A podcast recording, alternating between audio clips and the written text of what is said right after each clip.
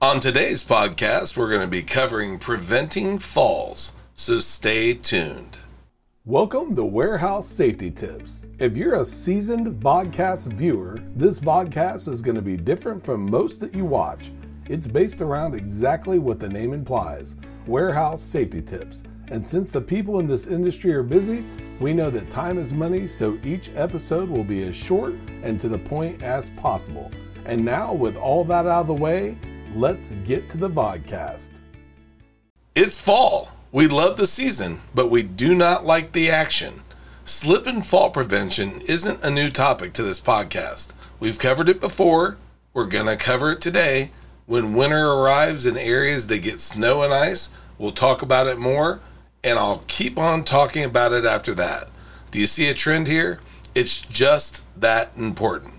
We aren't naive and we fully realize some accidents just happen. But notice we said prevention. When it comes to safety, anything that we can do to prevent things before they happen, we're going to harp on it over and over again. In previous podcasts, we mentioned that emergency room visits exceed 8 million per year due to falls.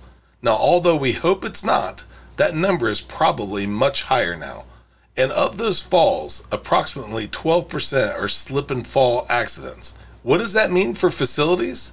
Of course, the lost safety for its staff, but also lost time and money. And it can be avoided. Once again, prevention. So, what can you do to make your facilities safe from slips and falls? Here are several tips to get started.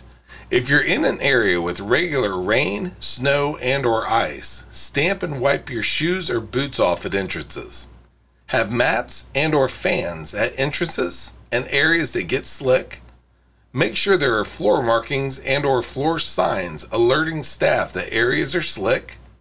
Use floor markings and or signs with non-slip properties. Have maintenance regularly mop slick areas and one of the most important tips of all if you see an area is wet or slick, alert the proper people and do one or several of the before mentioned tips. By taking extra time at the moment will save lots of time and money in the future, and most importantly, make our facilities and staff safe. Before moving on, here's a word from one of our sponsors. If you've ever been to or worked in a warehouse, you know just how important safety is to both management and staff. It's almost impossible to go 10 steps without seeing safety tape, angles, signs, and or safety products. It's these items that show us how to be safe and avoid danger in the workplace. And if you're looking for the best products to make this happen, look no further than Mighty Line. Mighty Line floor signs and floor markings offer the best industrial products out there. We're proud to have Mighty Line as the official floor sign and floor marking company for the Warehouse Safety Tips podcast and site. Go to mightylinetape.com forward slash safety tips to request a sample pack of their incredible safety signs and floor markings.